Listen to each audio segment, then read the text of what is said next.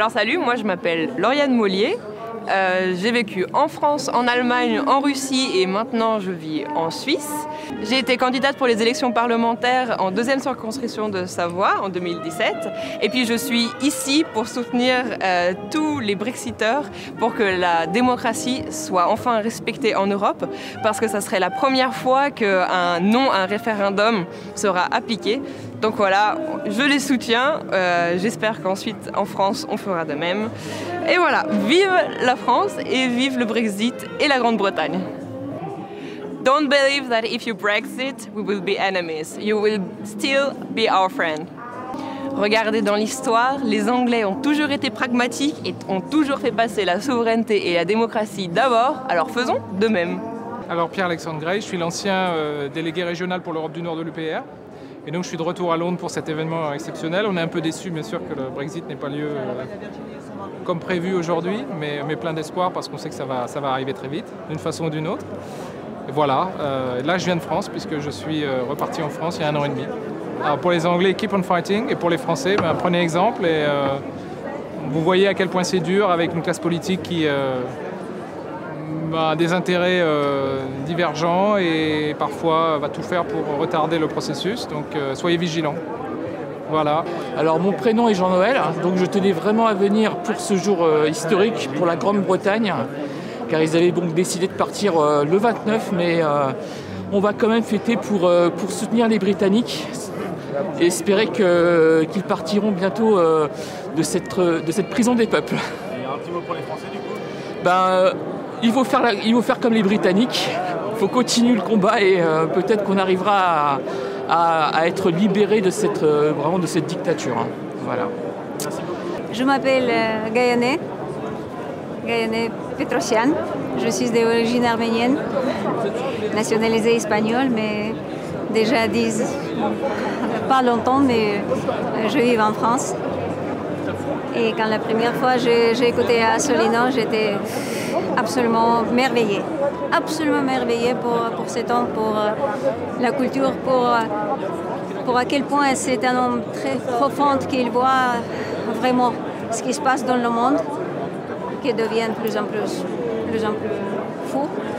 Et je crois que c'est la chance, énorme chance pour, euh, pour la France d'avoir un homme de cette qualité, de cette envergure. Et Assolino, c'est notre salvation, je crois, pas seulement pour la France, mais je me permets de dire pour, le monde entier. Pour le monde entier. Ah oui, bravo Britannique, quel courage, quel courage, quelle, euh, euh, quelle union dans, dans, cette, euh, dans cette peuple je suis merveillée, vraiment merveillée. Et j'espère que ça ne va pas traîner longtemps et qu'il va réussir tout ce qu'il veut, le peuple. Vraiment, la liberté, fraternité, égalité pour la pour l'Angleterre, pour la. Nous, on est français euh, de Suisse. Donc, euh, ça serait très du fait qu'on vit la démocratie euh, directe dans notre pays. Enfin, notre pays, on a la double nationalité franco-suisse. Donc voilà, la démocratie directe, on, on l'éprouve au quotidien dans notre façon de vivre. Et voilà. Après, en ce qui concerne le Brexit, moi j'ai un énorme espoir que ça puisse se concrétiser parce que j'ai l'impression que c'est vraiment le domino qui va faire le premier domino qui fera toute la suite de, ce beau mouvement. Et voilà, je suis très fière d'être upériste parce que c'est aussi une lutte pour chacun de nous d'être upériste parce qu'on doit aussi tellement euh, euh, être à contresens de la pensée euh, courante. Donc euh, c'est vrai que c'est aussi une preuve de, courage, d'affirmer ses opinions politiques. Moi, ça m'a énormément formé en fait d'écouter euh, François Asselineau. Donc euh, j'ai énormément de reconnaissance et puis je suis très fière de, faire partie de ce mouvement. Qu'est-ce que vous avez pensé de ces personnes qui sont ce soir bah, C'est édifiant.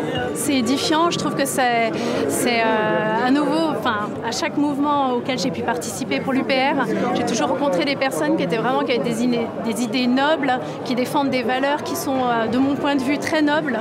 Donc en fait, tous les orateurs que j'ai pu entendre ce soir m'ont confirmé dans, dans mes opinions aussi personnelles. Donc voilà, c'est c'est édifiant. voilà. voilà. Donc au 12 avril, on attend, on espère. Eh bien, euh, en anglais ou en français? Non, mais. Euh, eh bien. Don't give up. Don't give up. Euh, chers amis anglais, eh bien, rejoignez-nous. Enfin, nous, nous qui sommes des Français qui vivons en Suisse, rejoignez-nous en dehors de la prison des peuples.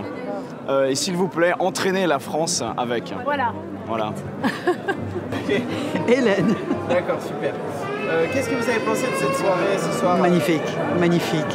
J'ai juste me dire, Grèce, je trouve qu'on aurait dû faire un grand rassemblement avant, pour effectivement, parce que les, je crois que, enfin, il y a un des intervenants qui a dit que ça lui avait fait, ça lui ça lui avait mis du baume au cœur. Ben, je crois qu'effectivement, on aurait peut-être dû se rassembler un petit peu avant, mais sinon, c'est une soirée magnifique. Ça fait un plaisir fou. Et, qu'est-ce que vous pensez de toutes ces personnes, ça, ça, rassure. Ça rassure parce que je crois qu'on a vraiment eu une, euh, une, représentation assez élargie de, gens venant de tous les, hein, tous les horizons. Euh, c'est vraiment fantastique. Quoi. Il est grand temps qu'on ait la même chose chez nous. Et un petit mot sur le Brexit ah bah. Alors je redeviens alsacienne. Hein. Absolument pour. Merci. Voilà. Merci beaucoup. Bah, c'était hyper euh, enrichissant parce que voir euh, tant d'unité euh, entre les deux peuples. Et c'est c'est une grande décision qu'a pris le peuple, le peuple britannique de prendre le chemin de la liberté. Et, toi, tu vis où? Moi, je suis de l'île dans le nord de la France. D'accord. Et j'imagine que tu aspires peut-être à la même chose pour la France? Oui, oui sinon je ne serais pas présent ici. Petit mot en anglais pour nos amis anglais? God save the Queen. Bah, je viens de Reims. Je suis venue de Reims euh, exprès. Euh. Uh, never give up. Just never give up. And thank you for your support. And we support you as well, as you could have seen it tonight. Je voterai pour l'UPR sans, sans, aucun doute. Keep on going, uh, don't stop, and we are all with you. Ok, nous allons commencer parce que sinon nous allons être vraiment, vraiment très, très en retard. Donc je vais, euh, je vais maintenant appeler le professeur Graham Gudgin, qui est économiste à l'université de Cambridge. Applaudissements.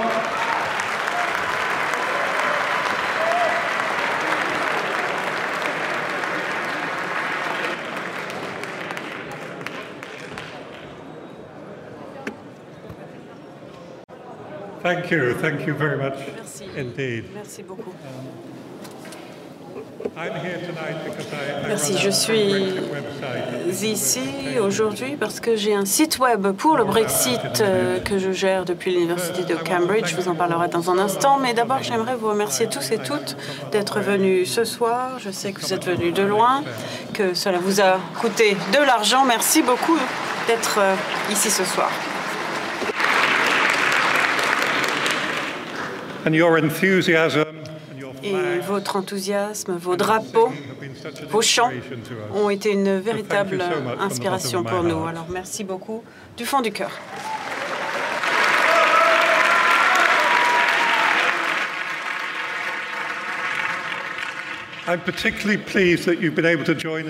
Et je suis ravi notamment que vous soyez venus à un jour qui aurait dû être un jour extraordinaire dans l'histoire britannique, mais comme vous le savez, ça ne s'est pas fait. comme cela. D'ailleurs, les deux dernières semaines ont été très difficiles et un peu déprimantes.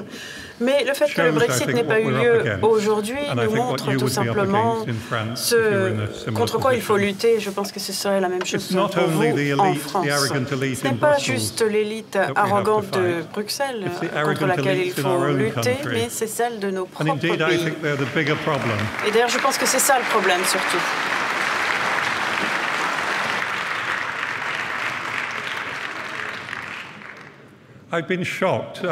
J'ai été vraiment choqué en tant qu'universitaire, en tant qu'économiste. J'ai l'habitude de gérer, de parler de faits et de preuves, mais j'ai eu... Euh, ça a été un choc de voir les forces anti-Brexit dans les médias, dans les universités, de voir tous ces mensonges pour nous tromper. On nous a dit qu'il n'y aurait plus de médicaments, de nourriture, que les avions ne pourraient plus euh, atterrir. Eh bien, les avions arrivent en France et il y a certaines régions qui dépendent à 80% des avions qui arrivent du Royaume-Uni. Donc pourquoi est-ce qu'ils seraient arrêtés ces avions? On a aussi dit qu'il n'y aurait plus la reconnaissance de la sécurité pour les avions. Ils ont parlé euh, de, que, de camions qui feraient des trentaines de kilomètres. Tout ça, ça n'est pas vrai. Mais ce qui a été choquant surtout, c'est que ces gens qui ont tous ces arguments, qui sont souvent des gens qui ont fait beaucoup d'études, ils euh, ne s'occupent pas du tout des preuves et des faits. Moi, je peux arriver en tant qu'économiste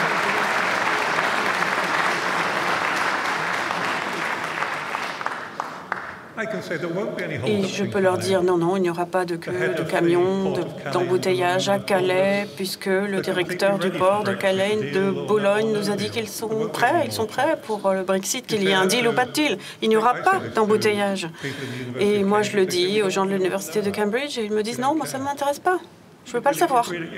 Et c'est vraiment très choquant.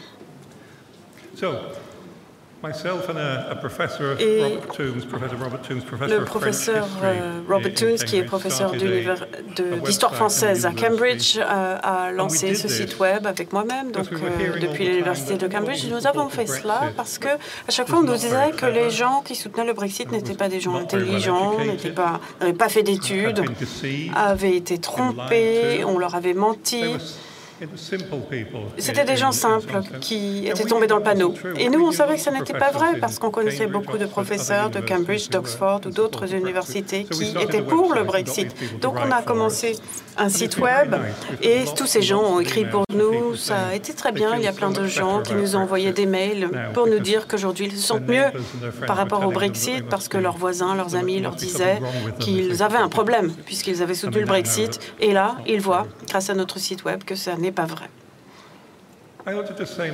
Et j'aimerais dire aussi que mon collègue Robert Toone est professeur d'histoire française. Il a fait son doctorat à la Sorbonne. Son épouse est française. Il parle français à la maison, à Cambridge, et il adore la France. Et comme euh, moi-même et pas mal de Brexiteurs, nous adorons l'Europe, nous adorons la culture européenne, mais c'est l'Union européenne que l'on n'aime pas.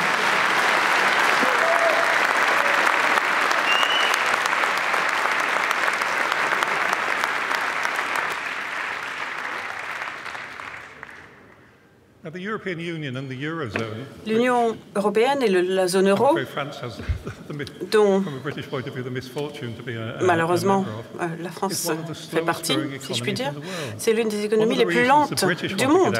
Et l'une des raisons pour lesquelles les Britanniques veulent, quitter l'UE, c'est parce que les Britanniques veulent euh, faire du commerce avec des régions dont euh, le développement se fait plus vite. Nous voulons évidemment continuer à faire du commerce avec la France, avec un, un accord d'échange libre, mais nous ne souhaitons pas être bloqués par les règles de l'UE. Nous ne souhaitons pas que l'UE définisse les euh, droits de douane. Nous voulons la liberté de faire cela comme nous le souhaitons.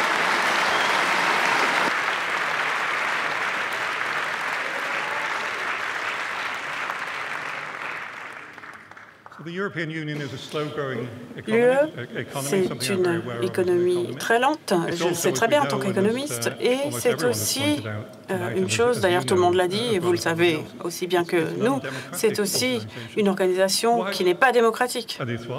Pardon? Oui, c'est cela, antidémocratique, et non pas juste pas démocratique vous êtes plus proche de Bruxelles que moi, alors euh, je vous crois, madame. En tout cas, ce que je voulais dire, c'est que je me demande pourquoi on souhaite faire partie de cette organisation. Évidemment, il y a des pays qui veulent euh, le faire parce qu'ils sont pauvres, ils ont plein de problèmes politiques comme dans les Balkans. et ils pensent euh, qu'ils vont recevoir pas mal d'argent de Bruxelles. On peut comprendre que c'est pourquoi c'est comme ça parce que leurs circonstances sont difficiles, mais les grands pays qui ont du succès, qui ont des histoires longues de démocratie avec des cultures très profondes, formidables comme la France, France, le Royaume-Uni. Pourquoi vouloir faire partie d'une organisation comme celle-ci Et qui, dans cette salle, ou d'ailleurs n'importe où, qui pense que si on n'était plus membre, est-ce que l'on voudrait rejoindre l'UE aujourd'hui? Moi, je ne crois pas. Alors, Monsieur le Président, je suis ravi que nous nous ayons montré cette date, l'année 1940. C'est très particulier parce qu'en 40, mon père était en France, il était dans la, la Royal Air Force, il est passé par Saint-Nazaire et ensuite le père de mon épouse en faisait aussi partie. Il est d'ailleurs décédé il y a huit semaines, à l'âge de 97 ans. Et il était en Normandie en 45. Et ces deux hommes ont lutté, ont, se sont battus pendant la guerre.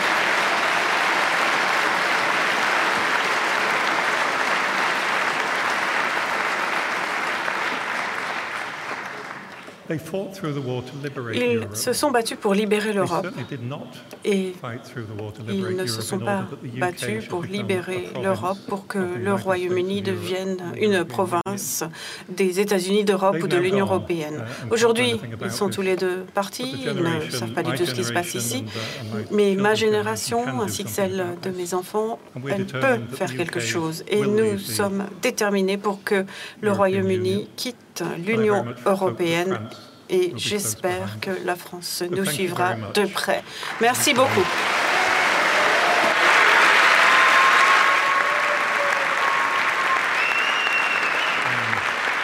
Thank you very much, Professor. And vive la France.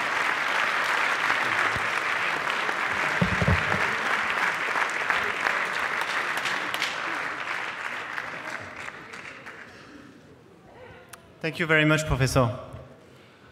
So I am now calling uh, Mr. Jim Reynolds, uh, who is the Honorary Secretary and former Chair of Campaign for an Independent Britain. So welcome to you.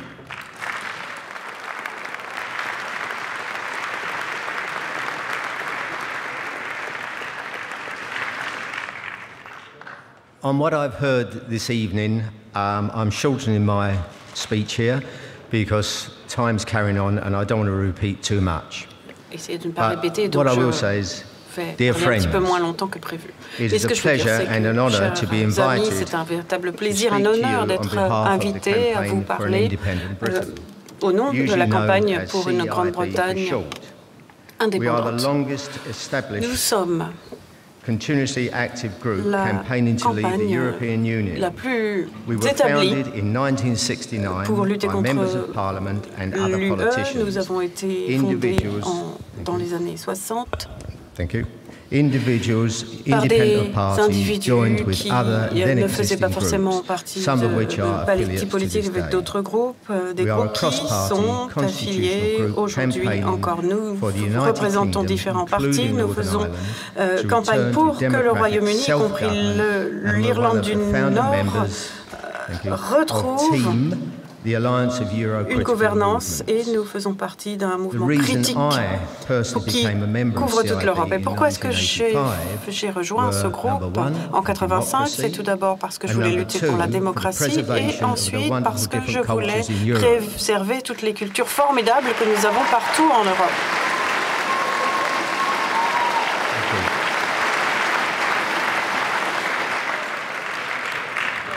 Our objective to campaign for the restoration of full national de restaurer la sovereignty to the souveraineté United nationale Kingdom by its au withdrawal Royaume-Uni from the obligations of the treaties en of the obtenant le European retrait Union des obligations des traités repeal de of the l'UE et en, Communities Act 1972 en as retirant le- la loi de la communauté européenne de the United 1972 Kingdom may pour que le Royaume-Uni puisse coopérer de manière libre avec les are autres nations comme internationalists ils le and souhaitent. Nous sommes donc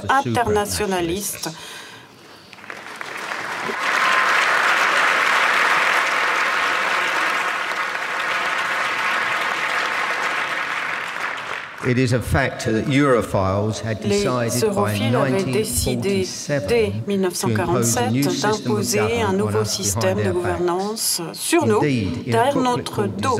Et d'ailleurs, dans un livret nommé Design for Europe, il était évident que aucun gouvernement dépendant du vote démocratique ne pouvait se mettre d'accord à l'avance au sacrifice impliqué. Les Britanniques doivent être menés de de manière lente et inconsciente pour abandonner leur défense économique traditionnelle.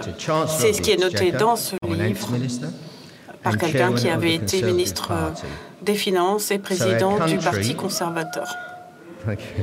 Et donc, un pays qui avait dépensé beaucoup d'argent et de sang pour la défense de la démocratie, ce pays devait ne plus avoir rien pour rejoindre un nouveau style de gouvernement où les gens resteraient dans l'ignorance. Et ceci a été prévu par quelqu'un de mon propre pays. Les sentiments pro-indépendance sont souvent nommés des sentiments de droite. Mais souvent, lorsque l'on s'est réveillé face à cette réalité, c'était des gens du Parti travailliste. C'est dès les années 50, le Premier ministre travailliste Clement Attlee avait dit qu'il n'y avait aucune façon pour le Royaume-Uni de lancer, a dit qu'il ne fallait pas que ces forces économiques vivantes doivent donner une autorité qui soit complètement non démocratique et qui ne soit redevable à personne. Ce qui est aujourd'hui la Commission européenne, au début, s'appelait la haute autorité.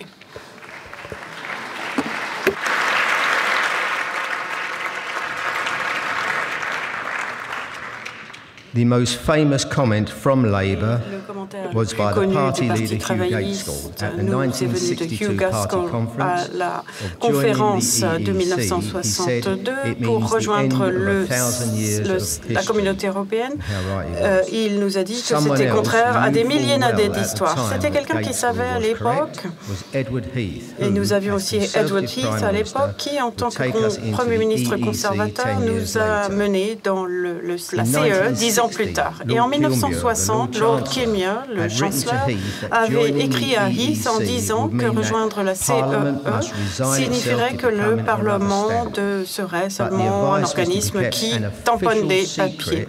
Mais tout ceci devait, ce conseil resterait un secret officiel, comme si nous étions en guerre pendant 30 ans.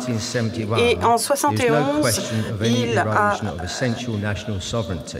il évoquait la souveraineté nationale et Heath nous a menti, il a menti à ce sujet à l'époque. Et pour finir, j'aimerais aussi parler du général de Gaulle. Et lui n'a pas été un allié très facile parce qu'il avait, il a porté le fardeau euh, de la liberté de son pays, mais puisqu'il nous a permis de rester à l'écart du projet européen, nous devons le remercier jusque dans les années 70.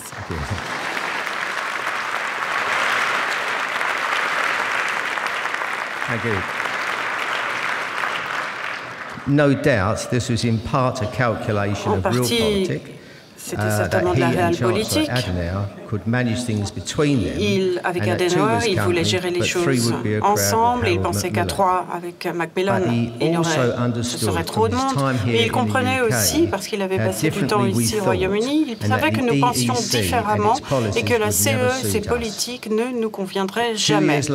Deux ans plus tard, en 65, il s'est rendu compte que ça ne correspondait pas à la France non plus, puisqu'il a dit que pour la Commission, il faut qu'elle disparaisse. Je ne souhaite plus avoir ce président, je ne veux rien avoir avec ces gens-là, je ne veux pas faire de business avec ces gens. Le problème, c'est que c'est une mafia des supranationalistes.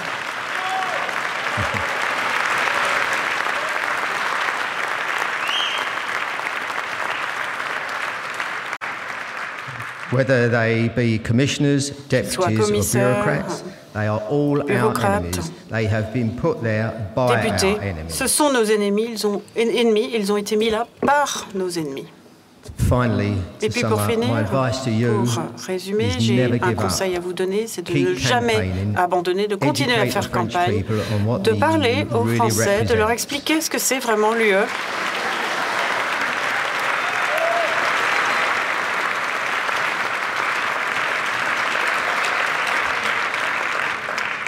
Show determination needed to win through in the end. La You will meet with détermination qui vous resistance from permettra the de gagner. political Vous, elite aurez, as we have. vous devrez lutter You are contre la aware of our résistance de la politicians just round the corner who Les want to reverse a politiciennes, democratic vous savez vote que result. on veut These ici same people should renverser know un that vote this tout à fait action démocratique et is ces gens otherwise doivent known as savoir fascism, que c'est ce qu'on appelle an du fascisme. imposition against the majority will of the C'est quelque people. chose contre la volonté Thank you. du Merci. peuple, c'est du fascisme. Merci.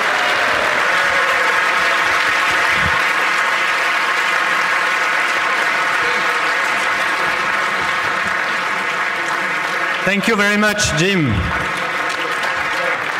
Merci infiniment, Jim.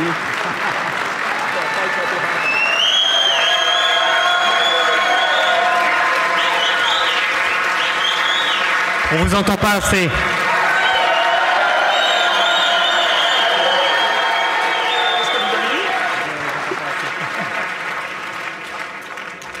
So now I'm going to welcome um, maintenant, je vais Mr. Henry Bolton, who is um, the founder of the party Our Nation and ex-UKIP leader. Welcome to you. Euh, ancien euh, dirigeant de euh, UKIP. Bienvenue.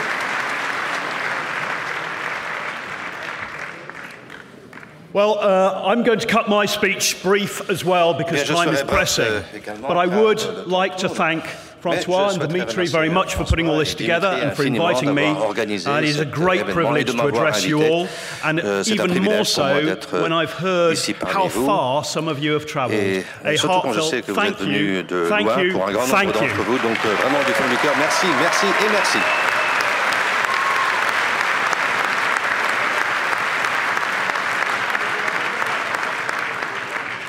And previous experience going back to 1940 and in fact before shows us that both Britain, 1940 et même Britain and France have been euh, staunch resistance et le Royaume-Uni to the imp- implementation and the influence of external powers in our own domestic affairs. And it will always ingérence dans nos be so.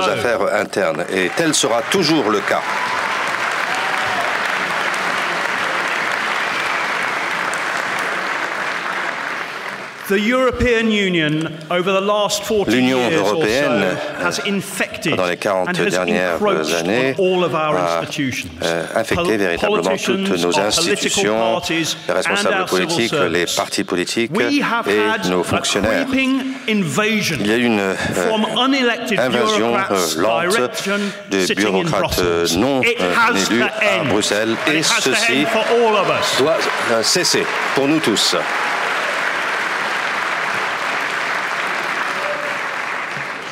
Shortly after he called the referendum here in Euh, Britain, David Cameron, and their then Prime Minister, Cameron authorised ait the annoncé le expenditure of référendum 9 ici, million pounds of British il a autorisé taxpayers' money le, to send a booklet to euh, every que 9 millions de livres in sterling the soient country. dépensés pour publier une brochure qui serait envoyée en in fait à tous les ménages dans tout le pays. Et une brochure euh, qui indiquait en détail pourquoi le gouvernement pensait qu'on devait tous voter pour rester dans l'Union européenne. Also, I have to say, in that booklet, the Et pourtant, government je dois dire, pledged dans cette brochure, ce même gouvernement.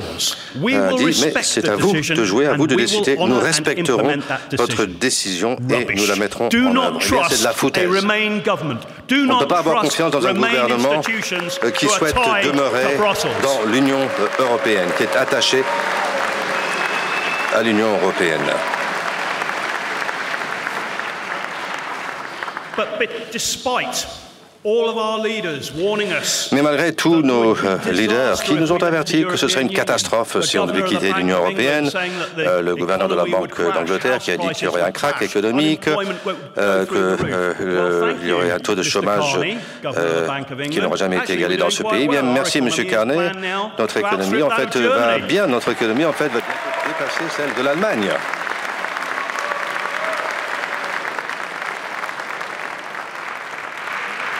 Our unemployment is lower than it's Notre taux de been chômage for est plus bas decades. qu'il l'a été depuis des Our décennies. house prices are getting Le up. prix de euh, l'immobilier, eh bien, euh, nous n'avons pas à nous en inquiéter. Donc ne croyez pas dans les institutions qui s'opposent à vous. Stand steadfast. That is Résistez euh, leur et euh, c'est un conseil que je peux vous donner. Soyez forts. But despite that, 17.4 Mais malgré tout cela, in this country voted 17,4 to millions de personnes dans ce pays ont voté pour quitter l'UE. Euh, donc c'est une majorité donc de plus de 1,25 million de personnes qui ont euh, décidé de voter contre l'Union européenne.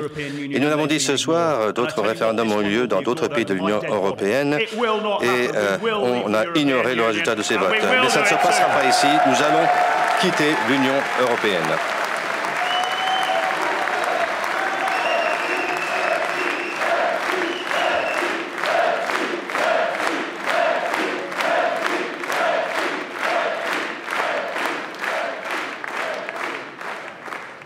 Merci, that, but I'm watching euh, the clock as well. Merci infiniment, mais je sais que l'heure tourne également et j'ai promis d'être bref. Alors pourquoi, pourquoi souhaitons-nous quitter l'Union euh, européenne? given a Euh, vision for the country euh, post-leaving. Après le départ euh, du Royaume-Uni Le cadre de nos responsables politiques euh, euh, ne nous a brossé un avenir très prometteur, c'est parce qu'ils ne veulent pas quitter. Mais moi, je veux que mon pays comme vous soit un pays qui soit confiant en lui-même, qui fasse du commerce dans le monde entier, tourné vers l'extérieur. C'est notre droit, c'est ce que nous exigeons et c'est ce pourquoi nous lutterons. Cependant, Cependant, il y a des forces qui s'opposent à nous et ce n'est que si nous sommes déterminés que nous vaincrons. Et c'est pour cela qu'aujourd'hui n'est pas Brexit Day, c'est parce que nous avons ces forces qui s'opposent à nous et nous devons être fermes. Vous l'avez entendu déjà ce soir, n'arrêtez jamais de faire campagne. L'indépendance, c'est quelque chose que vous gagnez, mais il faut que vous continuez à lutter pour maintenir cette indépendance. Et pour cela, il faut toujours faire campagne.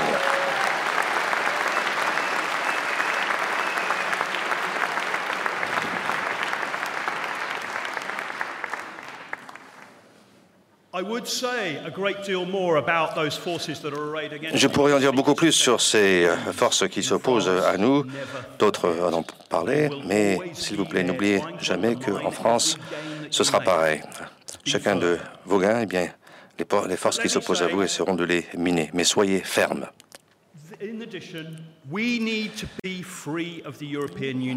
De plus, il nous faut nous libérer de l'Union européenne, car si nous souhaitons être prospères et confiants, tournés vers l'avenir et vers l'extérieur, eh bien, dans notre nation, dans nos communautés, dans nos villes, dans nos villages, il nous faut pouvoir identifier nos propres besoins, nos propres priorités et nos propres solutions. Les bureaucrates non élus à Bruxelles sont incapables, même s'ils souhaitaient le faire, ils sont incapables de le faire. Et nous lutterons jusqu'à ce que nous soyons libres d'agir en notre propre nom et de prendre nos propres décisions. we will leave. We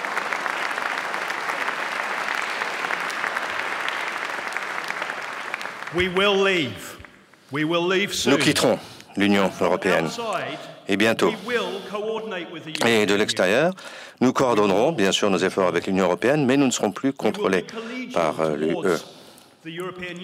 Nous serons amicaux vers l'Union européenne et les États membres de l'Union européenne. Nous coopérerons avec euh, les États de l'UE, mais aussi nous serons confiants en nous-mêmes et nous n'abandonnerons jamais. Nous quitterons l'UE, nous quitterons l'UE bientôt, et nous, le Royaume-Uni et la France, euh, pays qui dans le monde entier ont répandu les principes de la liberté, de la justice, de l'égalité, eh bien, nous euh, serons des défenseurs de ces droits. Merci infiniment.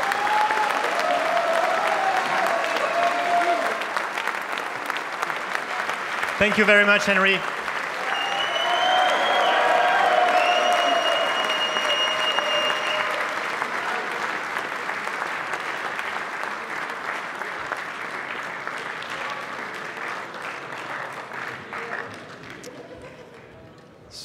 We are now, um, we, we have three people left. Um, so now we are, we are uh, welcoming Mr. Brian Denny, who is a trade unionist against the EU.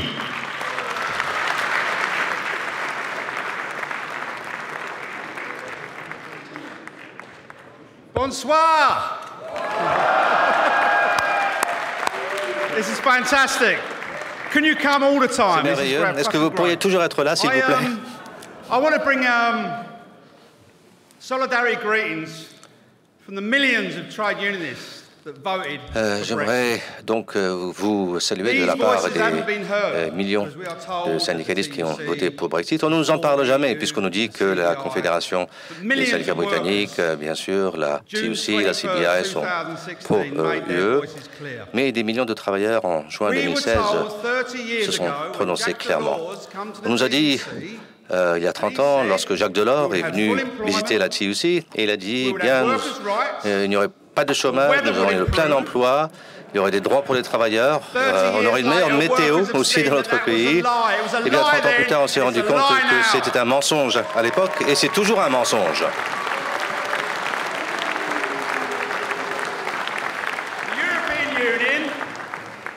L'Union européenne ne s'occupe pas des intérêts des travailleurs. Alors ça peut choquer euh, certains, mais c'est vrai. Et le 24 juin 2016, le establishment en fait a été profondément choqué. Ils n'avaient euh, jamais été vaincus euh, et ils étaient choqués et ils ne savaient pas quoi faire, ils ne savaient pas comment réagir. Et pendant trois mois, euh, ils ont euh, fait le dos rond et euh, ont planifié l'avenir. Et on a vu le résultat de cela cette semaine. En fait, Euh, ils s'opposaient à ce pourquoi le peuple avait voté. Alors on nous demande ce soir, est-ce que le Brexit est différé seulement ou est-ce qu'il est vraiment tra- trahi. Euh, Mais euh, c'est probablement trop tôt pour le, dire. Mais it was easy leaving an euh, empire. personne n'a jamais dit que ce serait facile de quitter un empire. Ça n'a jamais été facile. Mais nous continuerons jusqu'à la victoire, jusqu'au Brexit.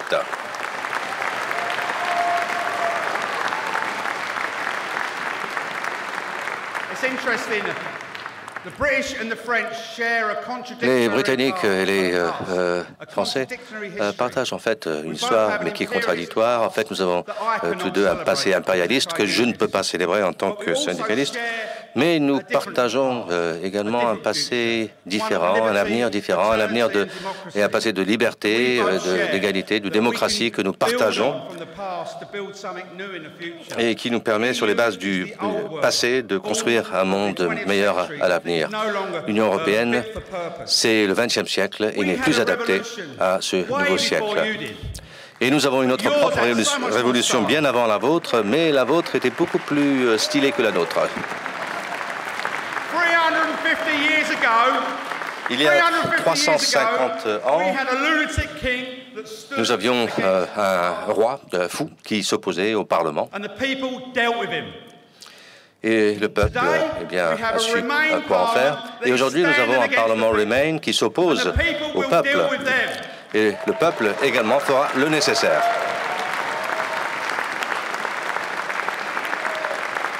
We know we're in an empire. We know we're in an empire because Prodi, the former Et nous savons que nous vivons dans un empire car Prodi, l'ancien euh, commissaire, a dit que c'était un empire. Nous vivons dans l'empire de l'Union européenne, mais les empires, vous savez, meurent, les, les empires s'effondrent. Et euh, cet empire est euh, sur le point de mourir. Et l'avenir, c'est vous. in the 19th century in this country, trade unions invented Au 19e siècle, dans ce pays, les syndicats ont inventé la démocratie. Avant les syndicats, il n'y avait pas de démocratie, nous l'avons euh, inventée. Et les syndicalistes euh, s'éveillent à nouveau et se rendent compte que ce qu'on a donné à ce pays, eh bien, nous est retiré. Et donc, il faut lutter pour s'opposer à cela. Et j'ai rencontré un grand nombre de Remainers Brexiteers. qui sont dégoûtés vraiment de la façon dont l'establishment traite les Brexiteers. Ils ont changé d'avis. He's fighting back. That doesn't mean they're going to win. Mais euh, l'Empire, bien sûr, euh, s'oppose donc euh, à- au souhait du peuple, mais ils ne gagneront pas. C'est le peuple qui vaincra. Et vive la France.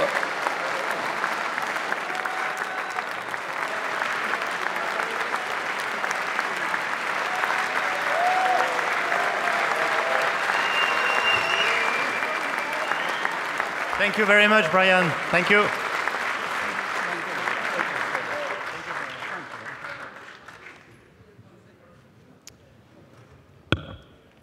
Je vais maintenant appeler euh, Charles-Henri Gallois, qui est euh, responsable des questions économiques à l'UPR. Un grand applaudissement pour lui.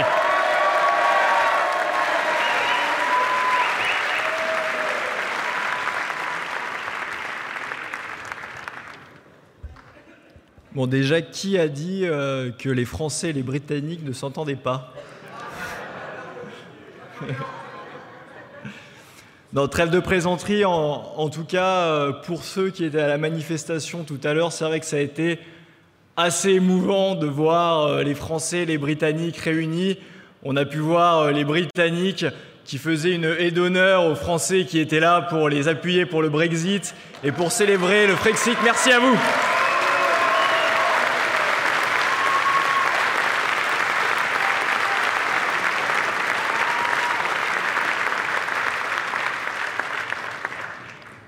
Quasiment tout a été dit, mais je vais revenir, évidemment, je vais prendre la casquette euh, économique. Il a été dit que Theresa May, finalement, n'avait pas bien joué lors des négociations, et quand on regarde dans les faits, c'est vrai. Puisque quand vous regardez au niveau des négociations, qui a y gagné et qui a y perdre, on voit très clairement que c'est le Royaume-Uni qui va gagner en sortant de l'Union européenne, et c'est ceux qui restent qui vont y perdre, j'ai quelques exemples euh, à vous donner. On en a parlé tout à l'heure, il y a eu beaucoup la question de ce que donne le Royaume-Uni et du mauvais accord de Theresa May. 44 milliards d'euros qui doivent être donnés, c'est un racket.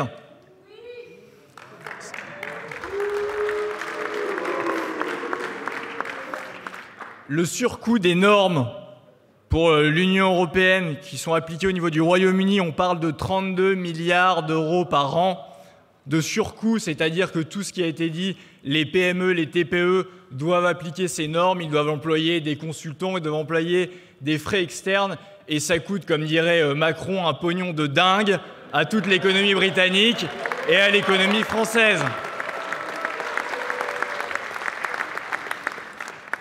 On vous fait à chaque fois le, le, même sketch et les Britanniques ont eu le droit au même sketch, c'est-à-dire que si vous sortez, ça va être la catastrophe, ça va être l'apocalypse. On avait dit aux Britanniques que s'ils sortaient, ce serait la catastrophe, pas au moment de la sortie. Tous les Remainers disaient, si vous sortez, ce sera la catastrophe dès le lendemain du vote. Qu'est-ce qu'on a vu au niveau économique? Le chômage au Royaume-Uni était de 5% avant le vote. Il est maintenant de 3,9%. C'est le plus bas taux de chômage depuis 45 ans pour le Royaume-Uni.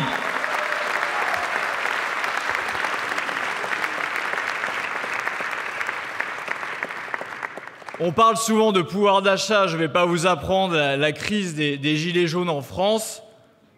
Pour l'information, les salaires ont augmenté au Royaume-Uni de 3,4%. On aimerait en avoir autant en France. Et est-ce que c'est ça la catastrophe? On aimerait une telle catastrophe en France.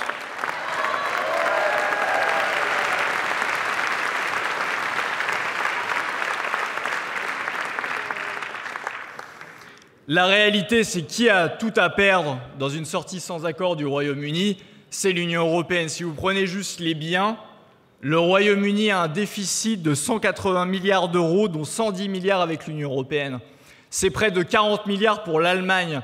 Donc qui ne veut pas d'une sortie sans accord C'est évidemment l'Allemagne qui a peur que le Royaume-Uni, au lieu d'acheter des produits allemands, achète demain des produits australiens, néo-zélandais n'achète plus des produits allemands. Donc c'est l'Union européenne qui a tout à perdre à une sortie sans accord du Royaume-Uni.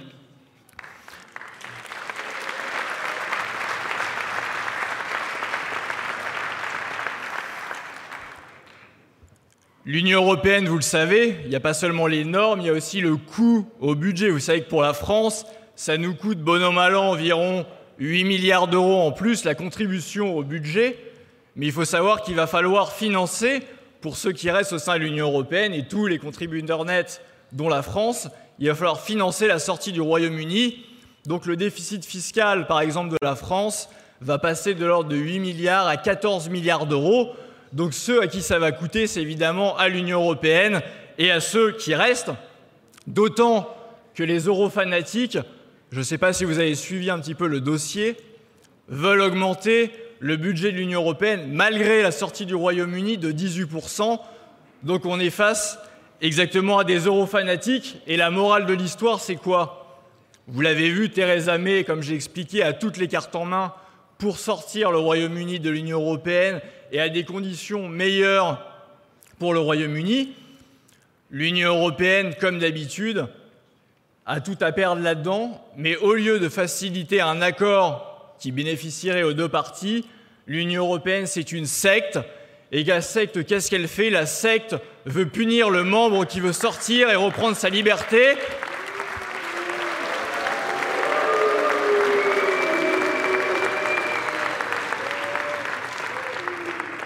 Et c'est pas compliqué ce que veut faire le Royaume-Uni et ce que veut faire la France, c'est sortir de cette secte et c'est reprendre sa liberté. Merci à vous.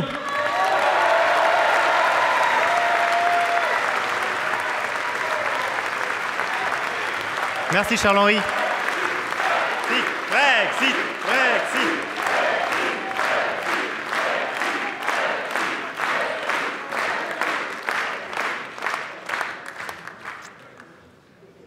Nous allons avoir encore euh, donc, euh, deux interventions. Euh, D'abord Vincent Brousseau. Je voudrais profiter du fait qu'on arrive un petit peu vers la fin de, cet événement pour remercier quelques personnes qui ont joué un rôle clé dans, le succès de cet événement. Et en tout, premier lieu, ceux qui, ont travaillé à mes côtés pour, pour organiser tout ça. Donc en premier lieu, Michael, qui vous a trouvé cette salle magnifique. Donc gros applaudissements pour Michael. Je sais pas Michael, tu nous entends Michael, il est là-bas. Il est, dans, il est dans le couloir derrière. Appelez-le, appelez-le.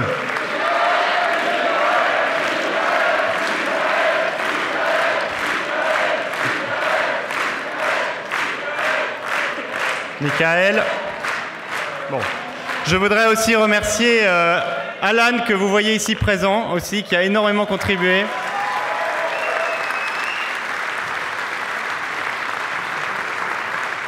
Michael, Michael, Michael, Michael. Il est au fond, là, il est au fond, il n'ose pas venir. Voilà.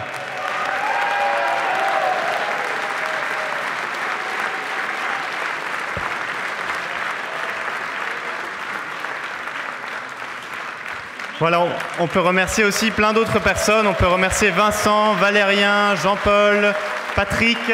Voilà, tous euh, sont quelque part dans la salle. Je ne pourrais pas tous les nommer, donc euh, excusez-moi si j'en oublie. Voilà. Et aussi, et aussi, tout particulièrement, je voudrais aussi remercier Laure, euh, Laure Avaux, qui a vraiment été formidable pour l'organisation logistique. Où est Laure?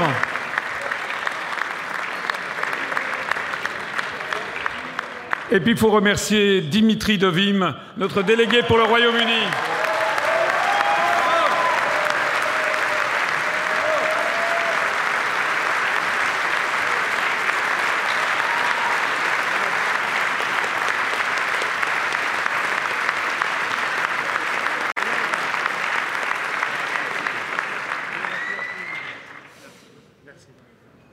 Et donc avant de, donner, la parole à Vincent Brousseau, je voudrais juste euh, partager cette petite citation de la reine Elisabeth II qu'elle a, qu'elle a prononcée lors de sa visite en France en 1972, une visite officielle, une citation que je trouve très à propos.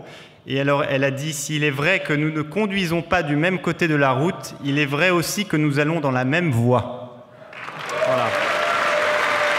Et j'appelle maintenant Vincent Brousseau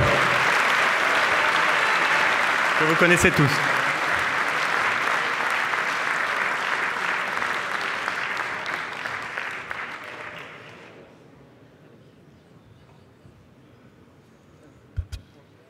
Allô?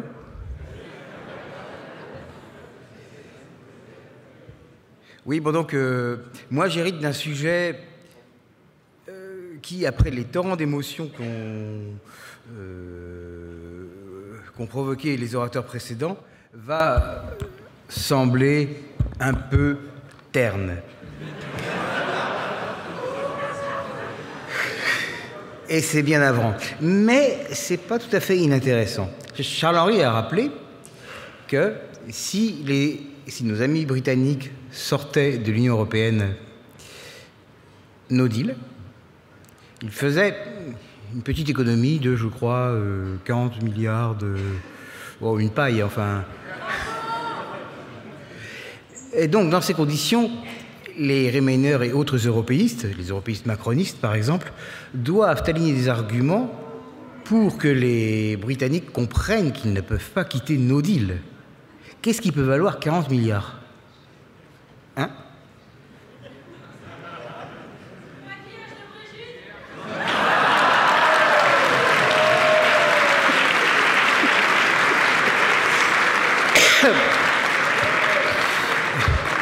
Oui, oui, alors ils n'ont pas pensé à ça.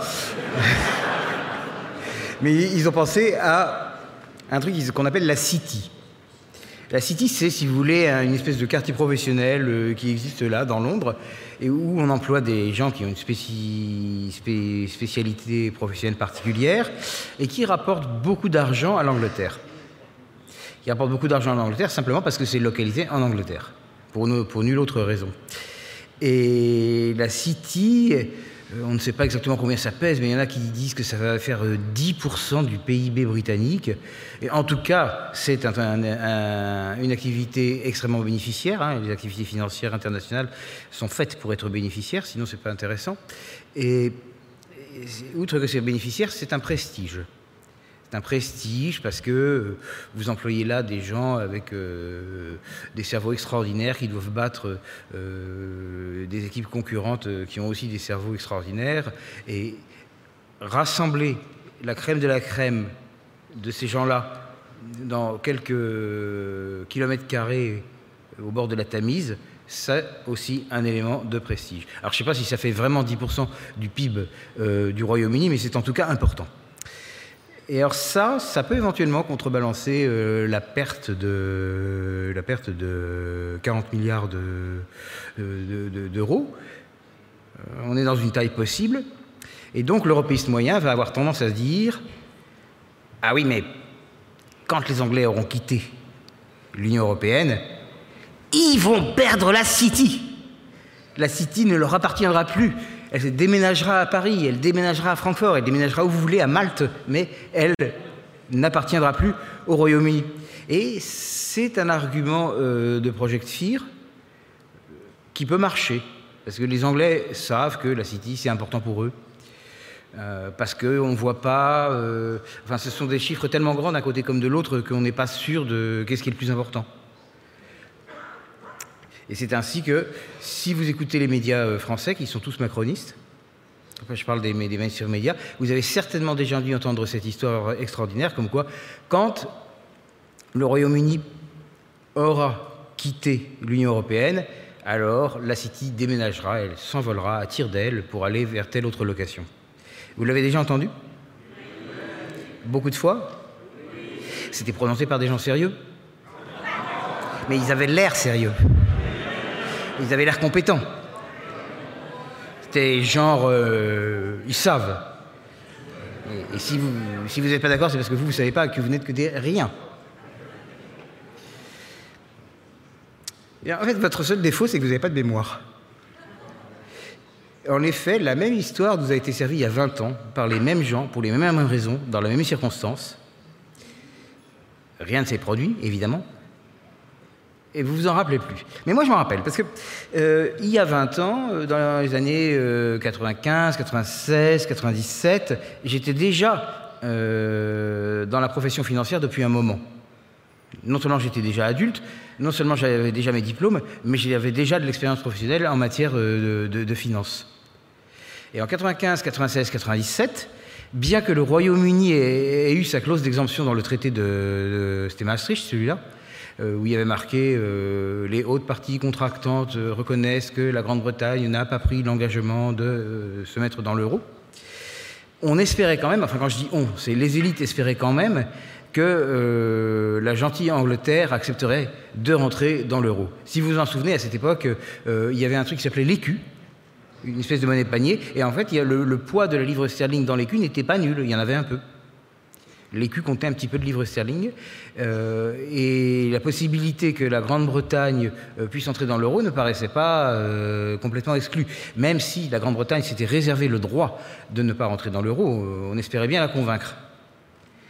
Et alors, à cette époque-là, années 95, 96, 97, on a commencé à raconter, vous savez à quoi?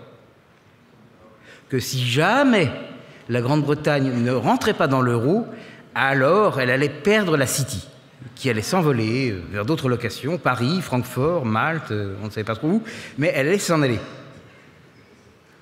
Et ça, ça a été répété avec autant de vigueur et de détermination que ça l'est aujourd'hui. Mais vous ne vous en rappelez plus. Parce que c'était il y a plus de 20 ans, parce que c'est quand même pas un sujet qui est au top des préoccupations des gens.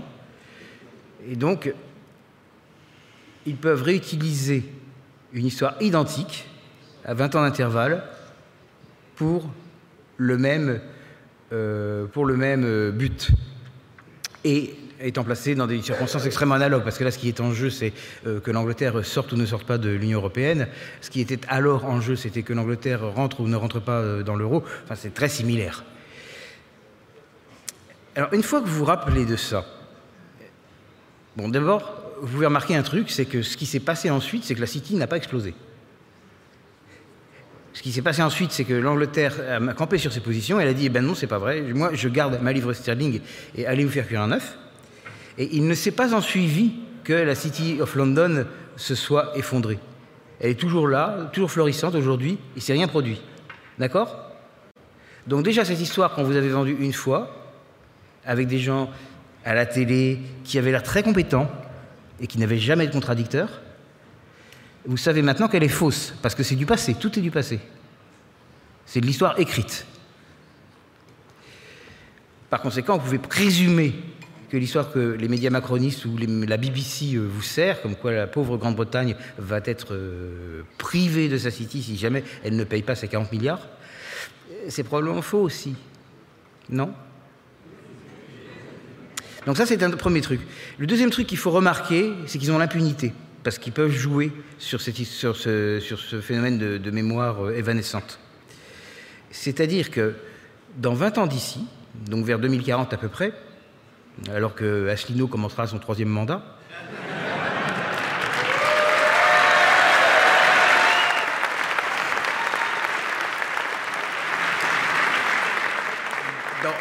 Dans 20, ans d'ici, vous aurez tous oublié, et non seulement vous, mais le public général en France et en Angleterre, vous aurez tous oublié que euh, les sommités intellectuelles dont nous sommes aujourd'hui gratifiés avaient promis que la City allait être piquée à la Grande-Bretagne dès que la Grande-Bretagne aurait quitté, euh, là, qu'est-ce qu'elle quitte là? L'Union européenne.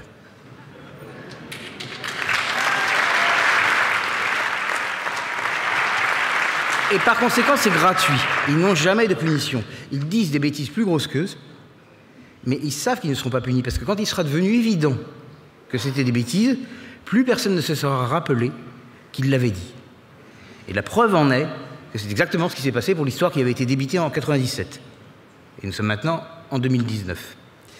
Donc, je voudrais que ça, ça vous invite à considérer les théories que les gens vous présentent unanimement dans les médias avec une certaine suspicion. Bon, je sais que certains d'entre vous euh, n'ont pas besoin d'encouragement là-dedans pour aller dans cette direction. Hein.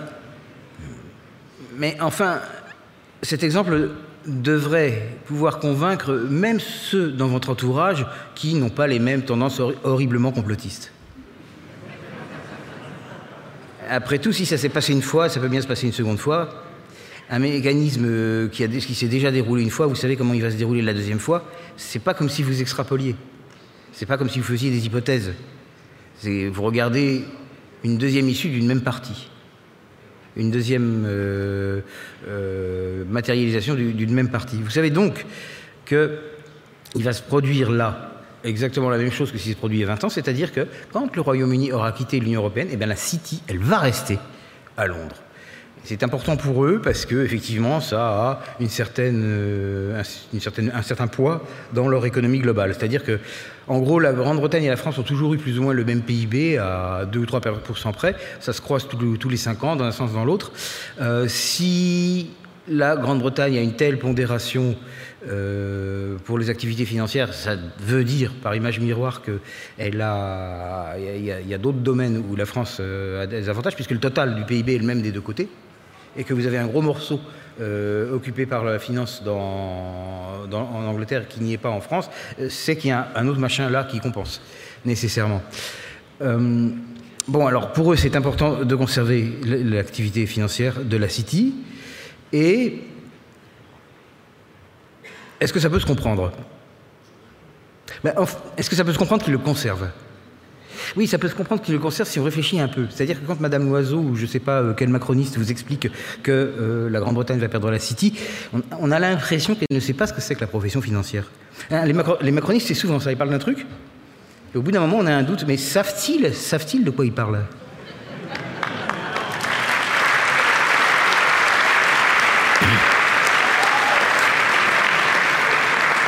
Il, se trouvait, comme je vous l'ai dit, que je connaissais le sujet à la fin des années 90. Je connaissais le sujet et j'ai donc moi-même, alors que j'étais quand même à cette époque un vilain européiste, j'ai eu un petit doute en entendant cette fable. Parce que voilà, ce qui fait la valeur ajoutée de cette activité particulière, c'est pas pas des processus matériels, c'est pas du fraisage de métal, c'est pas la construction de roues dentées, c'est entièrement mental. Et par conséquent, la valeur ajoutée, elle est dans la matière grise des gens euh, qui font ça.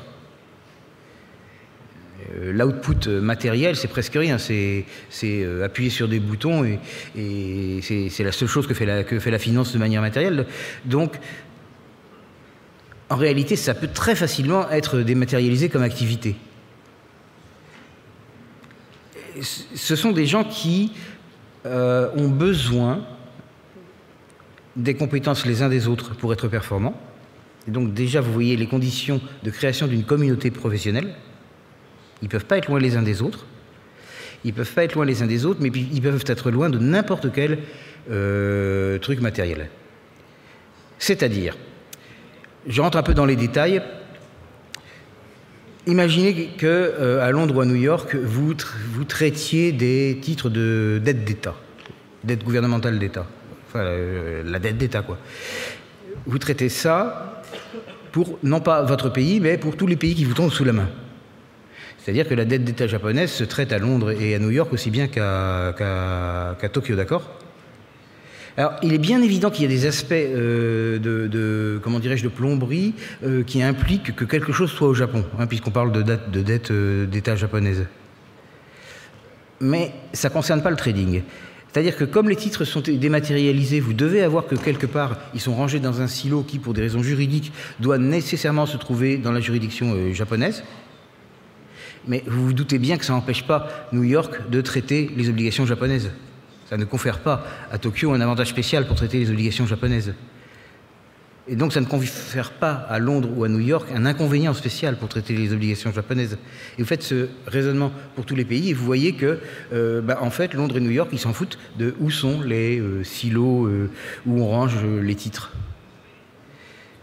Mais votre macroniste, ça c'est pour les années actuelles, ou votre expert des années, de la fin des années 90, il n'a pas l'air de le savoir.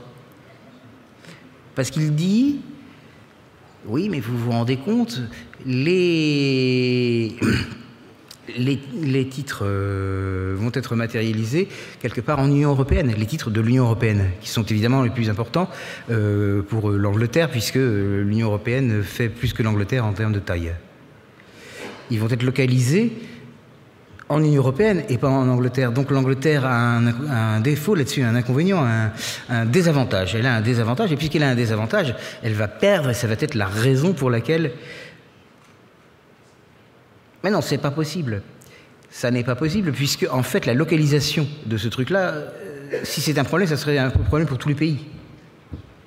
Tandis que l'Angleterre ne se contente pas de traiter les titres de dette d'État euh, des pays de l'Union européenne, mais aussi euh, ceux du Mexique, de la Russie, de la Turquie, des États-Unis, de l'Angleterre elle-même, bien sûr, et enfin de tout. De, tout. Donc, si c'était vraiment un inconvénient, il n'y a, pas une minute à réfléchir. Si c'était vraiment un inconvénient, bah, ils auraient été inconvéniencés sur, tous les, sur tous les pays. Alors, ce n'est pas le cas, manifestement, puisque tout est chez eux. Donc, à ce moment-là, vous pouvez vous dire on est en train de me bluffer. pouvez aussi penser que, puisque la valeur ajoutée provient du cerveau des gens, et qu'ils soient en contact les uns avec les autres, à partir du moment où vous avez une communauté professionnelle qui est groupée dans un endroit précis, c'est difficile de la faire bouger. Parce qu'il faudrait pratiquement la mettre tout entière dans une espèce d'arche de Noé et lui faire traverser euh, le, Channel pour la relocaliser à, Francfort ou à Paris. Mais songez que ces experts, en général, ils ne sont pas nés anglais, ni gallois, ni écossais, ils viennent du monde entier, et donc ils ont commencé par se taper l'apprentissage de la langue anglaise à un niveau suffisant pour pouvoir travailler, ce qui est presque le niveau euh, pratique courante, enfin pratique euh, natale. Quoi. Vous ne pouvez pas travailler en anglais si vous ne parlez pas très bien l'anglais. Donc, et ça, c'est un effort qu'ils ont fait. Et après, vous allez leur dire, bah oui, puis alors tu vas faire le même effort, mais pour le français ou pour l'allemand, parce que euh, comme on délocalise la City à Francfort ou à, ou à Paris, eh ben, il faut bien que tu puisses gérer ta vie quotidienne. Il va falloir que tu parles euh, au juge si jamais tu as un procès, au médecin, au dentiste, au pédiatre si jamais tu as des enfants, euh, à la crèche pour tes enfants, à l'établissement scolaire pour tes enfants, au notaire parce que si tu veux acheter un bien, etc., etc., tu dois apprendre, outre l'anglais à un niveau très élevé, la langue locale à un niveau très élevé. Vous croyez que ça va les tenter, les traders, de refaire ce qu'ils ont déjà fait une fois? C'est pas très logique. Donc, vous pouvez vous douter qu'en réalité, la profession, elle n'a pas un, enthousiasme énorme à se faire délocaliser dans un pays qui ne serait pas de langue anglaise. Alors maintenant, qu'est-ce qu'il y a comme possibilité, comme endroit possible de la langue anglaise sur les fuseaux horaires européens? Vous avez essentiellement Londres. Après, si vous êtes vraiment eurofanatique, vous pouvez penser à Dublin. Mais Dublin, c'est petit quand même bouger une grosse communauté de gens euh, qui sont tous interdépendants euh, de Londres à Dublin, où en plus le prestige n'est pas le même, parce qu'il ne faut pas oublier ça. C'est quelque chose qui va rentrer en ligne de compte. Ça paraît un peu utopique. À Francfort ou à Paris, c'est plus qu'utopique, c'est impossible. Donc les gens qui vous prétendent maintenant qu'ils vont euh, déménager la profession financière à Paris ou à Francfort, et il y en a, et vous les entendez à la radio, et vous les entendez à la télévision, et bien ils mentent ils mentent parce qu'ils ne savent pas. Je veux dire, ils disent, l'européiste a tendance à, non pas à réfléchir, mais à coller des images. À coller des images qui suivent les unes les autres, et ils appellent ça un raisonnement. Et ça. Et,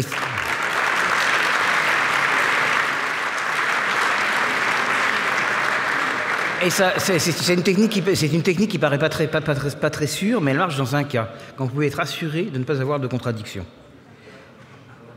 si les gens euh, qui raisonnent de cette façon-là sont les seuls à pouvoir s'exprimer euh, sur l'ensemble médiatique, bien à ce moment-là, cette technique paraît peut-être faible, mais elle marche. Parce que les, auditeurs et les spectateurs, ils vont simplement voir les images défiler et ils ne vont pas avoir le réflexe de se demander s'il y a une structure logique dans, le raisonnement.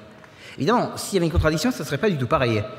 Si des contradicteurs pouvaient euh, contredire les gens euh, qui ont le monopole de, l'information, là, ça ne fonctionnerait pas parce qu'on pourrait démonter leur suite d'images et montrer que c'est juste un collage. Mais s'ils ont le monopole de l'information, ils sont tranquilles. Donc, ce que je voudrais que vous reteniez, c'est que tous les projets FIR, et il y en a quelques-uns euh, pour la question européenne, ils fonctionnent ainsi. Des images fortes, qui ont l'air à vaguement reliées de manière logique, mais qui ne le sont pas, et qui sont euh, proposé comme un discours unique. C'est un peu plus élaboré que ce qui se faisait en URSS. Mais pas beaucoup plus.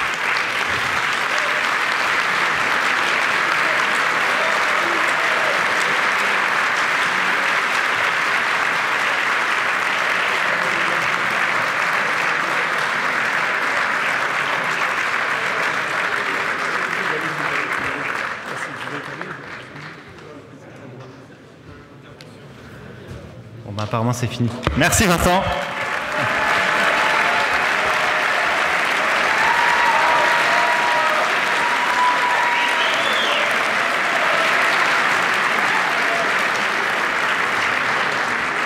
Bon alors apparemment euh, c'était pas vraiment une surprise mais il y a une coupe de champagne qui vous attend à la sortie. On me fait signe que le champagne commence à se réchauffer un peu vite. Alors juste avant qu'on sorte, euh, deux choses. Il y a. Euh, euh, excusez-moi, j'ai oublié le. Zaman, Zaman qui, qui, va venir juste nous faire le, le, un tout petit speech de clôture.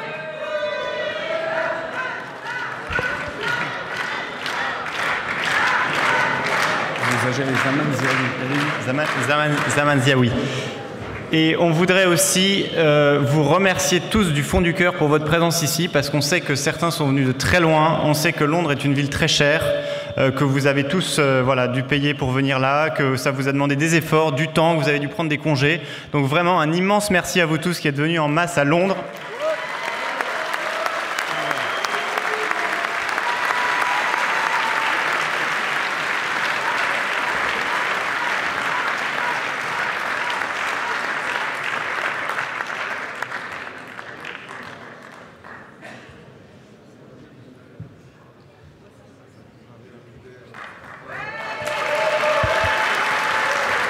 Bonsoir. Est-ce que ça va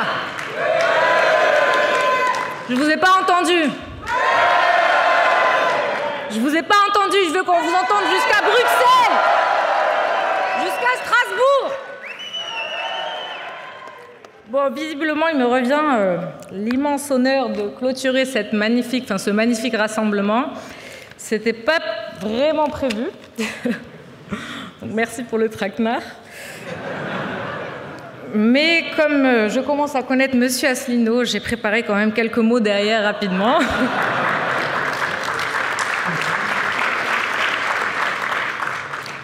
Donc euh, je tiens déjà vraiment à vous dire que je suis très émue et très honorée d'être ici, de voir qu'on est aussi nombreux.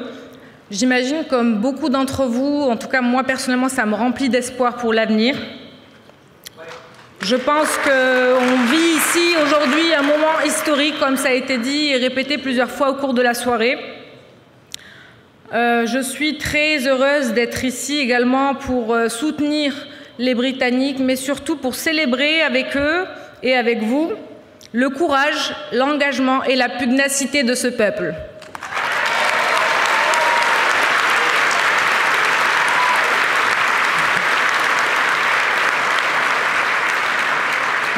Le Royaume-Uni nous montre aujourd'hui la voie, la seule, celle de la résistance.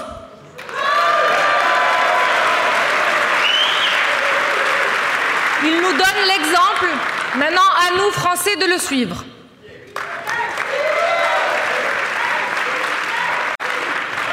Et pour ça, vraiment, ça c'est un message très important qui a été déjà euh, présenté par la, jeune fille dont j'ai perdu le nom, désolée. Merci.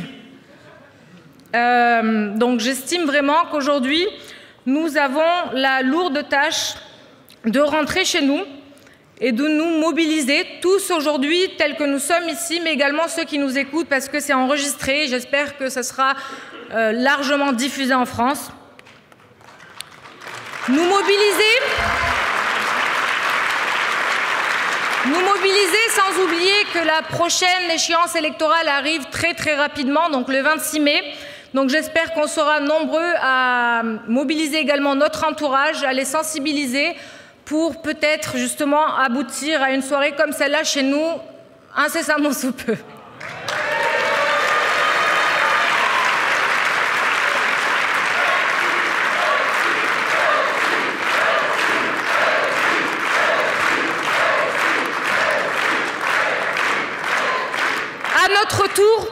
D'aller exprimer, mais surtout d'aller imposer la voix et la souveraineté du peuple français dans ce Parlement, symbole du bullshit démocratique.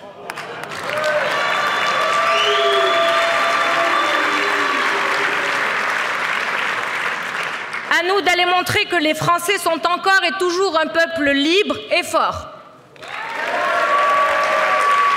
Et un dernier mot à nos amis britanniques, s'ils sont encore dans la salle, stay, stay strong. Merci beaucoup, bonne soirée.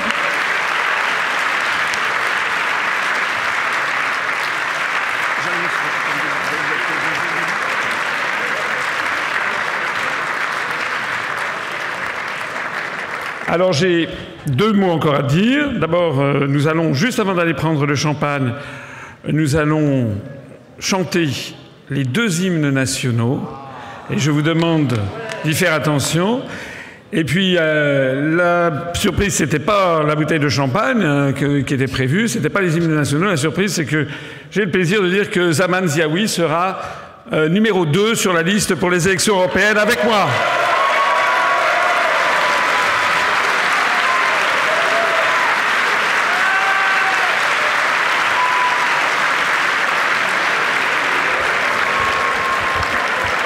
Merci à toutes et à tous et que l'on envoie le God Save the Queen.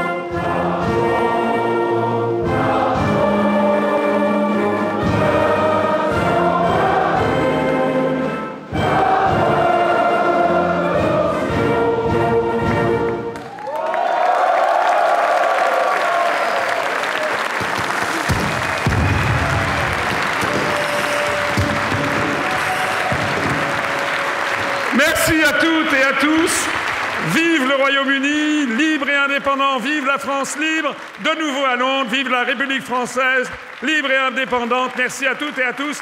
Et maintenant, champagne pour tout le monde.